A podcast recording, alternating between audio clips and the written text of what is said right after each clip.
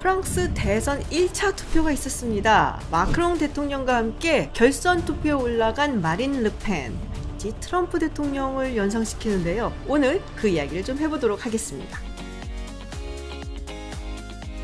안녕하세요. 김지윤입니다. 지난 4월 10일 프랑스 대통령 선거 1차 투표가 있었습니다. 프랑스 대통령 선거는 두 번에 걸쳐서 이루어지죠. 1차 투표에서 과반을 차지한 후보가 나타나면 그 사람이 대통령이 되지만 만약에 어떤 후보도 과반을 차지하지 못하게 되면 1, 2위를 차지한 두 후보를 2차 투표에서 붙인 다음에 거기서 이긴 사람이 대통령이 되는 겁니다. 대부분의 경우는 2차 투표를 거치게 되죠. 마크롱 대통령이 27.8% 그리고 마린 르펜 국민연합 후보가 23.1%를 차지해서 각각 1, 2위가 됐죠. 그래서 4월 24일 2차 투표를 통해서 누가 프랑스 대통령이 될지 결정하게 됩니다. 지난 2017년 대선에서도 마크롱 당시 후보 그리고 르펜 당시 후보가 1, 2위로 결선 투표에 진출을 했고요. 당시 1차 투표에서의 두 명의 차이가 2.7%지 포인트 정도 됐었어요. 그리고 요번에는 약 4.5%지 포인트 정도 되는데요. 어, 그렇게 따지면은 마크롱 대통령이 이번에 더 유리한 것이 아닌가 라는 생각이 들 수도 있겠지만 최근의 여론조사 결과를 보면 르펜 후보가 정말 무섭게 추격을 하고 있기 때문에 마크론 대통령으로서는 조금 마음을 놓기는 힘든 상황입니다. 자, 그러면은 마린 르펜은 어떤 인물인가? 우리나라에서는 그냥 구구 정치인 이렇게만 알려져 있죠. 난민 반대하고 이민 반대하고 반무슬림적인 정서를 가지고 있죠. 이번에도 자신이 대통령에 당선이 되면 무슬림 여성들이 쓰고 다니는 히잡을 못 쓰게 하겠다라는 이야기를 하기도 했습니다. 그거 외에도 세계화에 반대하고 보호무역을 주장을 하는 사람이죠. 유럽연합 그리고 나토에도 부정적인 의견을 가지고 있고요. 또 친러시아 성향을 가지고 있습니다. 그래서 프랑스 중심주의 뭐 이런 생각도 되게 많이 드는데요. 그렇게 따지고 보면 왠지 예전에 도널드 트럼프 대통령이 생각이 나기도 하죠. 현재 마린 르펜이 이끌고 있는 국민연합이라는 정당은 원래 마린 르펜의 아버지였던 장 마린 르펜이 1972년에 국민전선이라는 이름으로 창당을 했습니다. 처음에 국민전선이 창당되었을 때는 정말로 인종주의적인 아주 소수 정당이었어요. 그런데 2002년 대통령 선거에서 이 아버지인 장마리 르펜이 무려 17%를 1차 투표에서 차지를 하면서 2위로 결선 투표에 올라가게 됩니다. 결선 투표에서 물론 자크 시락 대통령에게 완전히 완패를 했었죠. 당시에 굉장한 충격으로 프랑스 사람들이 받아들였는데요. 그리고 2011년 당대표가 현재 마린 르펜으로 바뀌게 됩니다. 그리고 2012년 대통령 선거에 나간 마린 르펜은 3위를 차지를 했어요. 이미 그때쯤에는 이 국민전선이 그냥 극소수 정당이 아니라 나름의 사이즈가 있는 정당으로 성장을 한 뒤였죠. 그리고 여기에는 아버지에 비해서 조금은 온건하다라고 볼 수 있는 이 마린 르펜의 영향이 있었습니다. 사실 이 아버지인 장마린 르펜은 조금 심한 언사로 법정 싸움에 휘말린 적이 꽤 있어요.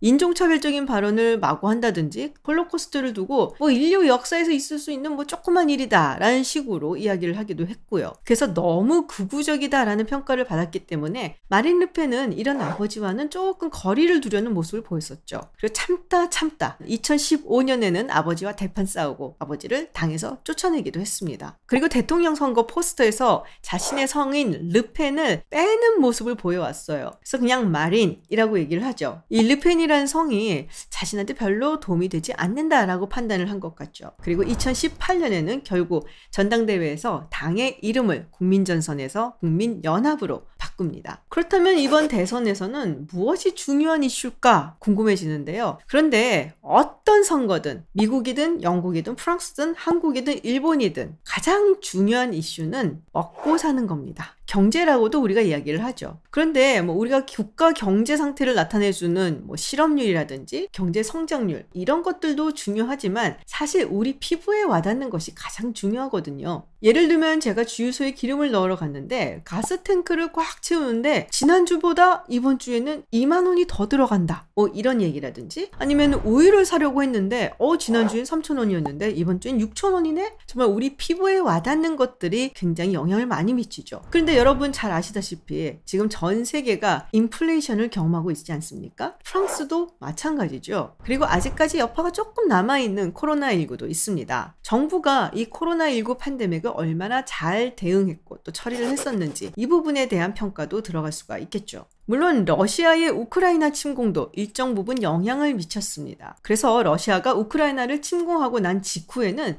이 마크롱 대통령의 지지율이 확 올라가는 모습을 보였어요. 그런데 오래가지 않았죠.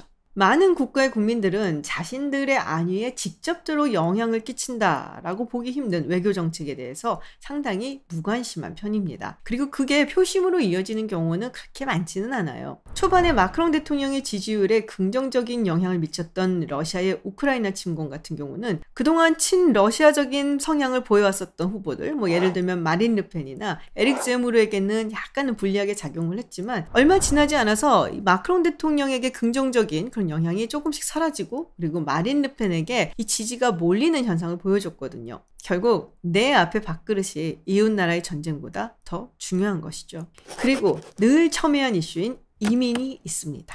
마린 르펜은 오래전부터 이민 이슈에 굉장히 강경한 모습을 보여왔죠. 그런데 최근 들어서는 일부는 받아들일 수 있다라고 살짝 선회를 했어요. 아무래도 좀 중도 유권자들의 표를 모으려는 그런 전략이 아니었나라는 생각이 들고요. 그리고 유럽에 항상 중요한 이슈인 유럽연합 그리고 나토가 있습니다. 마린 르펜이 대통령에 당선이 되면 유럽연합 그리고 나토에서 탈퇴하겠다는 얘기가 나오는 것이 아니냐라는 우려들이 좀 있는데요. 실제로 2017년 대통령 선거 직전에 이 마린 르펜은 내가 당선이 되면 유럽연합 탈퇴를 두고 국민투표에 붙이겠다라는 이야기를 한 적이 있습니다. 어, 마치 브렉시트처럼요. 최근에는 중도파를 끌어들이기 위해서 좀 tone down하고 말을 아끼고는 있는데 그렇다고 해서 스탠스가 완전히 바뀌진 않았을 거다라고 보고 어, 마린 르펜이 대통령이 당선이 된다면 프렉시트가 있는 것이 아니냐라는 우려의 목소리도 있습니다. 프랑스는 유럽연합 내에서 두 번째로 경제 규모가 큰 국가이고요. 상당히 주력 군사력이 뛰어난 국가죠. 사실 영국이 이미 브렉시트로 탈퇴를 했잖아요. 근데 만약에 프랑스까지 유럽연합을 탈퇴를 하게 된다면 유럽연합에는 독일만 남는 것이 아니냐라는 이야기가 나오고 있습니다. 또 하나는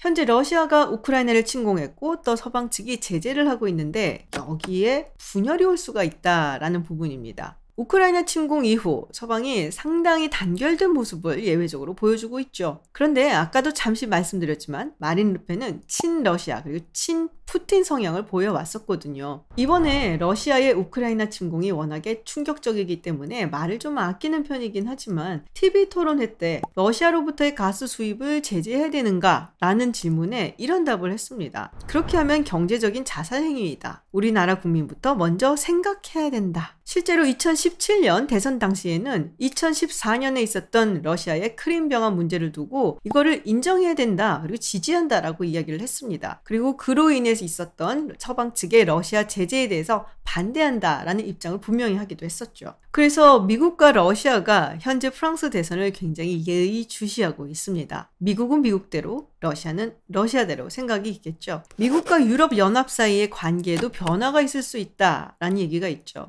이전에 트럼프 대통령 당시에는 유럽 연합에 대해서도 그렇고 특히 나토에 대해서 상당히 부정적인 모습을 보였었는데요. 바이든 대통령 들어와서는 유럽 국가들과 동맹 관계를 잘 유지를 해야 된다라는 입장을 밝히고 있죠. 그래서 상당히 좀 노력을 하는 모습을 보이고 있는데 이번에는 미국으로부터가 아니라 유럽에서 먼저 특히 프랑스에서 먼저 미국과의 관계를 재정립하려는 모습이 보일 수도 있다 라는 것이죠. 그런데 이렇게 마린 루펜이 인기를 얻는 걸 보고 또 생각나는 것이 있습니다. 제가 예전에 라이브를 할 때 이런 질문을 받은 적이 있어요. 트럼프 대통령에 대해서 어떻게 생각하느냐. 그 당시에 이 트럼프 대통령에 대한 긍정적인 혹은 부정적인 의견하고는 상관없이 도널드 트럼프라는 인물이 미국 대통령에 당선이 된 것에 대해서 굉장히 사회적으로 또 정치적으로 중요한 의미를 가진다라고 대답을 한 적이 있습니다. 이번에 르펜도 비슷한 상황이 아닌가라는 생각이 좀 드는데요. 잘 알려진 프랑스의 경제학자 토마 피케티 기억들 하시죠? 이 피케티 교수가 2020년에 낸 책이 있습니다. 자본과 이데올로기라고요. 그 책의 15장이 브라만 좌파, 미국과 유럽의 새로운 균열이라는 제목을 가지고 있습니다. 사실 이 chapter는 예전에 2018년쯤에 논문으로 피케티 교수가 초고를 낸 적이 있어요. 그 당시의 제목은 브라만 좌파 대 상인 우파였습니다. 하, 제목을 정말 잘 뽑았어요. 그때 당시에 2016년에 영국의 브렉시트, 미국의 트럼프 대통령 당선을 두고 여러 가지 이야기가 나오던 때였죠. 피케티 교수의 얘기는 미국과 영국의 예시를 들면서 우리가 전통적으로 생각해 왔었던 좌우 진영이 상당히 구성이 달라졌다라는 거였습니다. 우리가 보통 미국의 민주당을 생각을 하면 예전에는 이 블루칼라 노동자들을 생각을 했었거든요. 이들을 위한 정당이다. 그렇지만 현재의 민주당은 고학력 엘리트들의 정당이 되었다라는 것이 피케티 교수의 주장이었습니다. 한창 당시 선거 때 이슈가 되었던 세계화의 열매를 따먹는 것은 공화당의 자산가들 뿐만이 아니라 이 고학력 엘리트 전문가들도 포함이 되어 있다는 것이죠. 보통 고학력인 경우는 소득 수준도 높아서 고소득인 경우가 많고 그리고 노동자 계층은 이제는 신흥 부유층이 된 고학력 엘리트들의 정당이 된 민주당으로부터 상당한 괴리감을 느끼게 됐다는 것이죠. 그리고 이들이 이야기하는 진보의 가치는 예전처럼 노동자 그리고 자본가로 나뉘는 양분적인 가치가 아닙니다. 이제 이들은 환경, 기후변화, 소수자 인권, 여성 문제 등을 이야기를 하고 있죠. 이런 이슈들에 대해서 진보적인 스탠스를 가지는 것이 과연 노동자 계층하고는 무슨 상관이 있을까요? 내가 생계를 위해서 나가서 일을 해야 되는 공장이 있는데 이 공장이 환경에 해악이 된다면서 공장 문을 닫아야 된다고 시위를 하고 있는 사람들을 보면서 아, 맞아. 환경을 생각하게 되기 때문에 나는 이 의견에 동의를 해야 돼 라고 생각을 할까요? 아니면 아, 이 사람들 때문에 내가 직장을 잃으면 어떡하지? 라고 생각을 할까요? 우리 회사는 좀 더 노동력이 싼 개발도상국 쪽으로 공장을 옮기려고 하고 그래서 나의 공장은 언제 문을 닫을지 모르는 그런 상황이 됐습니다. 그리고 내가 지지했던 정당은 이제는 기후변화 이야기, 또 소수자 인권 이야기, 이민자 이야기를 하고 있는데 맞는 이야기다 라고 할지라도 그게 오늘 컨베이어 벨트 앞에서 일하고 있는 나에게 얼마나 영향을 줄까요? 현재 민주당이 주장하는 가치에 반대되는 이야기를 하는 사람들에 대해서 은근 무시하는 경향이 있죠. 못 배워서, 무식해서, 양심도 없고 다음 세대를 생각하지 않기 때문에 정의롭지 못하다 라는 취급을 하기도 하죠. 이런 취급을 당하면 이 사람들은 어떤 생각을 할까요?